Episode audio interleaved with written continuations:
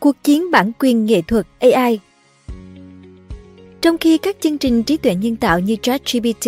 Midjourney và Stable Diffusion đang tạo ra rất nhiều tác phẩm nghệ thuật và làm mưa làm gió trên không gian mạng, thì hệ thống pháp lý vẫn chưa thể bắt kịp. Có rất nhiều tranh cãi xoay quanh chủ đề bản quyền của nội dung do AI tạo ra, và câu hỏi chủ đạo vẫn là ai mới là người sở hữu bản quyền của những sản phẩm này. Nếu yêu thích video này, bạn hãy tải ứng dụng sách tin gọn để ủng hộ nhóm nhé. Cảm ơn bạn rất nhiều. Ranh giới chưa rõ ràng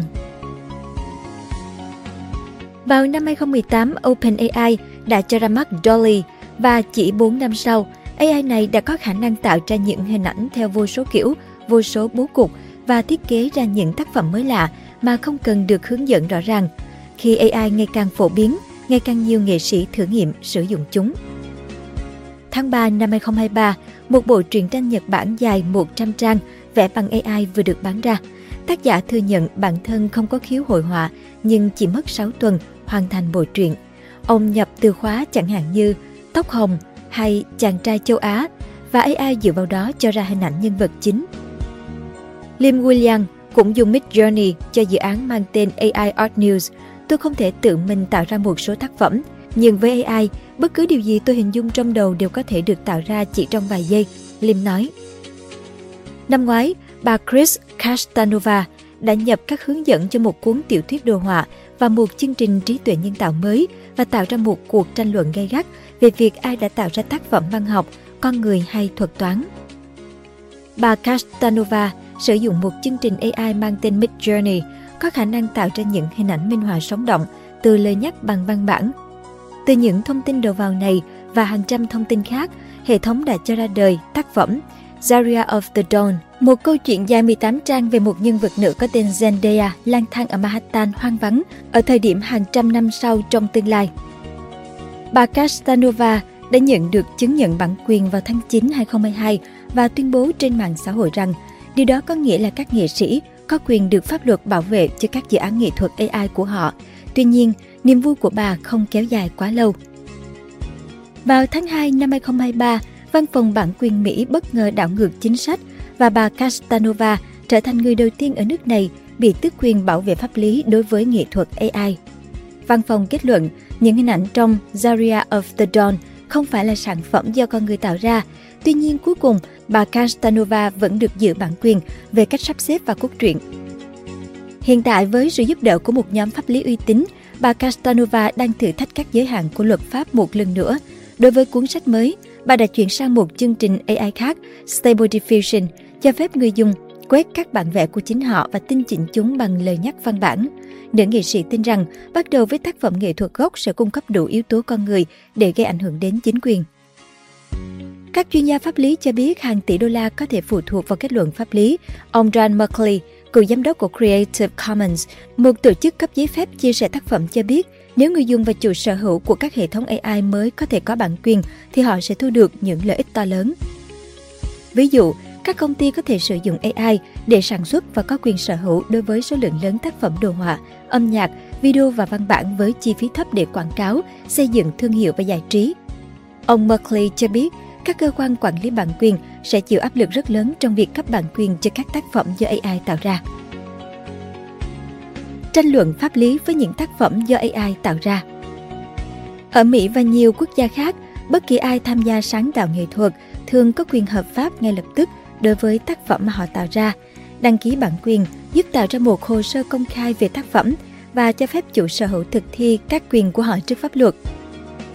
Tuy nhiên, các cơ quan tư pháp như Tòa án tối cao Mỹ từ lâu đã cho rằng tác giả của một tác phẩm nghệ thuật phải là con người. Khi từ chối bảo vệ pháp lý cho các hình ảnh của Zaria of the Dawn, Văn phòng bản quyền Mỹ đã trích dẫn các phán quyết từ chối bảo vệ pháp lý cho một bức ảnh tự sướng được chụp bởi một con khỉ tò mò tên là Naruto và cho một bài hát mà người nộp đơn xin cấp bản quyền nói rằng đã được sáng tác bởi Chúa Thánh Thần.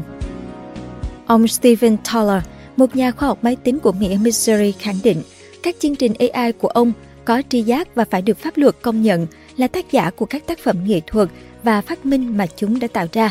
Ông đã kiện văn phòng bản quyền Mỹ cùng kiến nghị lên Tòa án tối cao Mỹ và có một vụ kiện bằng sáng chế trước Tòa án tối cao Vương quốc Anh. Trong khi đó, giáo sư David Tan, Trung tâm Công nghệ Robot Trí tuệ nhân tạo và luật, Đại học Quốc gia Singapore phân tích, những gì bạn sử dụng để tạo ra tác phẩm chỉ là công cụ hỗ trợ, chẳng hạn như dùng sơn acrylic vẽ trên vải, dùng piano sáng tác nhạc. Vì vậy, AI dù tinh vi đến đâu khi được sử dụng như một công cụ thì cũng như bao công cụ truyền thống khác. Nghệ sĩ thị giác người Singapore Win Linh Tan dùng AI như công cụ phát triển hoạt động nghệ thuật. Cuộc triển lãm mới nhất của cô trưng bày 20 bức tranh cùng 6 tác phẩm video tạo ra bởi AI. Để sáng tác tác phẩm nghệ thuật AI, Tàn cung cấp hàng nghìn hình ảnh từ tranh cô vẽ cho chương trình máy học và người nghệ sĩ này khẳng định tác phẩm AI của cô thuộc về chính mình. Chương trình chỉ đơn giản là tạo ra thứ gì đó từ những gì cô cung cấp. Thành phẩm chương trình tạo ra cũng cần được Tan chỉnh sửa.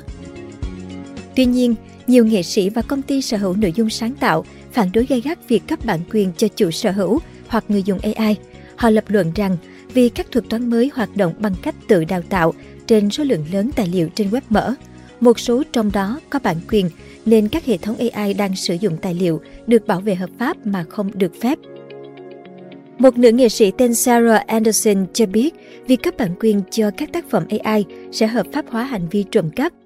Vào tháng 1 năm 2023, ba họa sĩ Sarah Anderson, Kelly McKernan và Carla Ortiz đã hợp tác với văn phòng luật Joseph Savary and Matthew Broderick của Mỹ để đơn kiện các công ty và nền tảng chuyển văn bản sang hình ảnh nổi tiếng là Stability AI, DeviantArt và Midjourney với cáo buộc ăn cắp tác phẩm nghệ thuật của họ và hàng nghìn nghệ sĩ, nhà sáng tạo khác.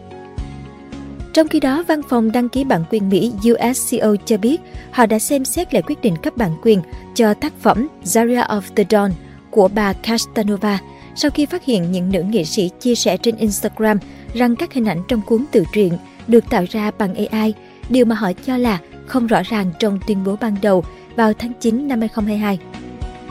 Vì vậy, vào ngày 16 tháng 3 năm nay, văn phòng đã ban hành hướng dẫn công khai yêu cầu người nộp đơn khai thông tin nếu tác phẩm của họ được tạo ra với sự trợ giúp của AI. Không chỉ hình ảnh, giám đốc USCO Cyril Perlmutter cũng cảnh báo các loại hình nghệ thuật, kỹ thuật số khác, bao gồm thơ và sách được tạo ra bằng các công cụ như Dolly, Stable Diffusion, Midjourney, ChatGPT hoặc thậm chí cả GPT-4 mới được ra mắt cũng sẽ không được bảo vệ bản quyền nếu chúng được tạo ra từ những lời gợi ý bằng văn bản của con người. Những hệ quả pháp lý khó lường Ryan Mayer là luật sư tư vấn tại công ty luật Mỹ Dozier Whitney LLP. Ông đã có nhiều kinh nghiệm làm việc trong nhiều lĩnh vực sở hữu trí tuệ như sáng chế, bản quyền, nhãn hiệu và bí mật thương mại. Trả lời phỏng vấn The Little Black Book, Ryan đã có những nhận định về các tác động pháp lý nảy sinh từ những tác phẩm này.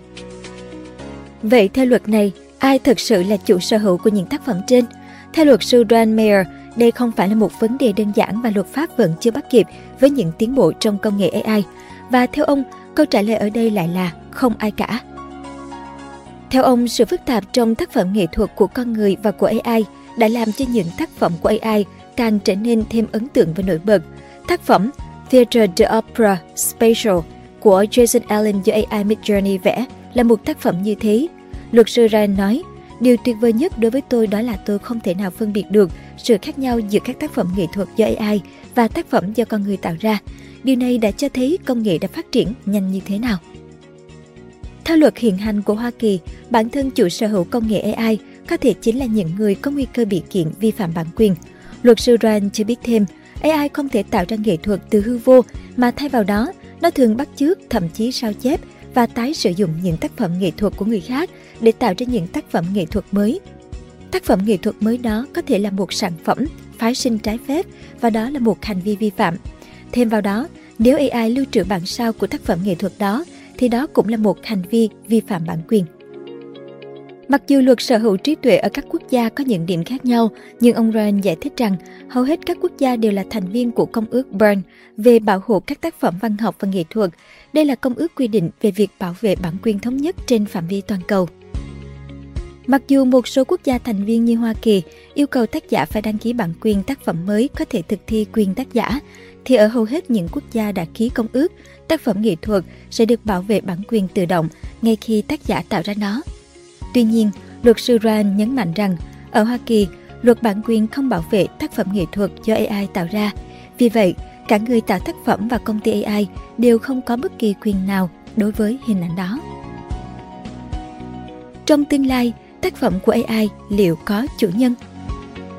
Có lẽ trong vài năm nữa, những người chuyên sáng tác tranh nhờ AI có thể sẽ sở hữu được một tác phẩm nghệ thuật của riêng mình, bởi vì theo ông Rand, luật pháp vẫn đang cố gắng bắt kịp công nghệ và một ngày nào đó, luật mới hoặc bản sửa đổi của luật sở hữu trí tuệ có thể sẽ bảo vệ những nghệ sĩ liên quan đến AI.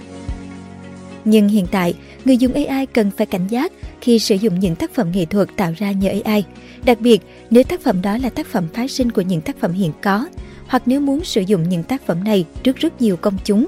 Không chỉ vậy, những thiên tài sáng tạo ra công nghệ AI cũng cần phải đảm bảo rằng họ đang tuân thủ luật bản quyền một cách nghiêm ngặt để tránh xâm phạm những tác phẩm của những nghệ sĩ đương thời. Theo Ryan, những điểm chưa rõ ràng về mặt pháp lý trong bối cảnh công nghệ đang phát triển sẽ khiến các thương hiệu và những nhà quảng cáo khó mà tưởng tượng ra những hậu quả pháp lý trong việc sử dụng tranh được tạo nhờ AI. Cảm ơn bạn đã xem video trên kênh Người Thành Công. Đừng quên nhấn nút đăng ký và xem thêm những video mới để ủng hộ nhóm nhé!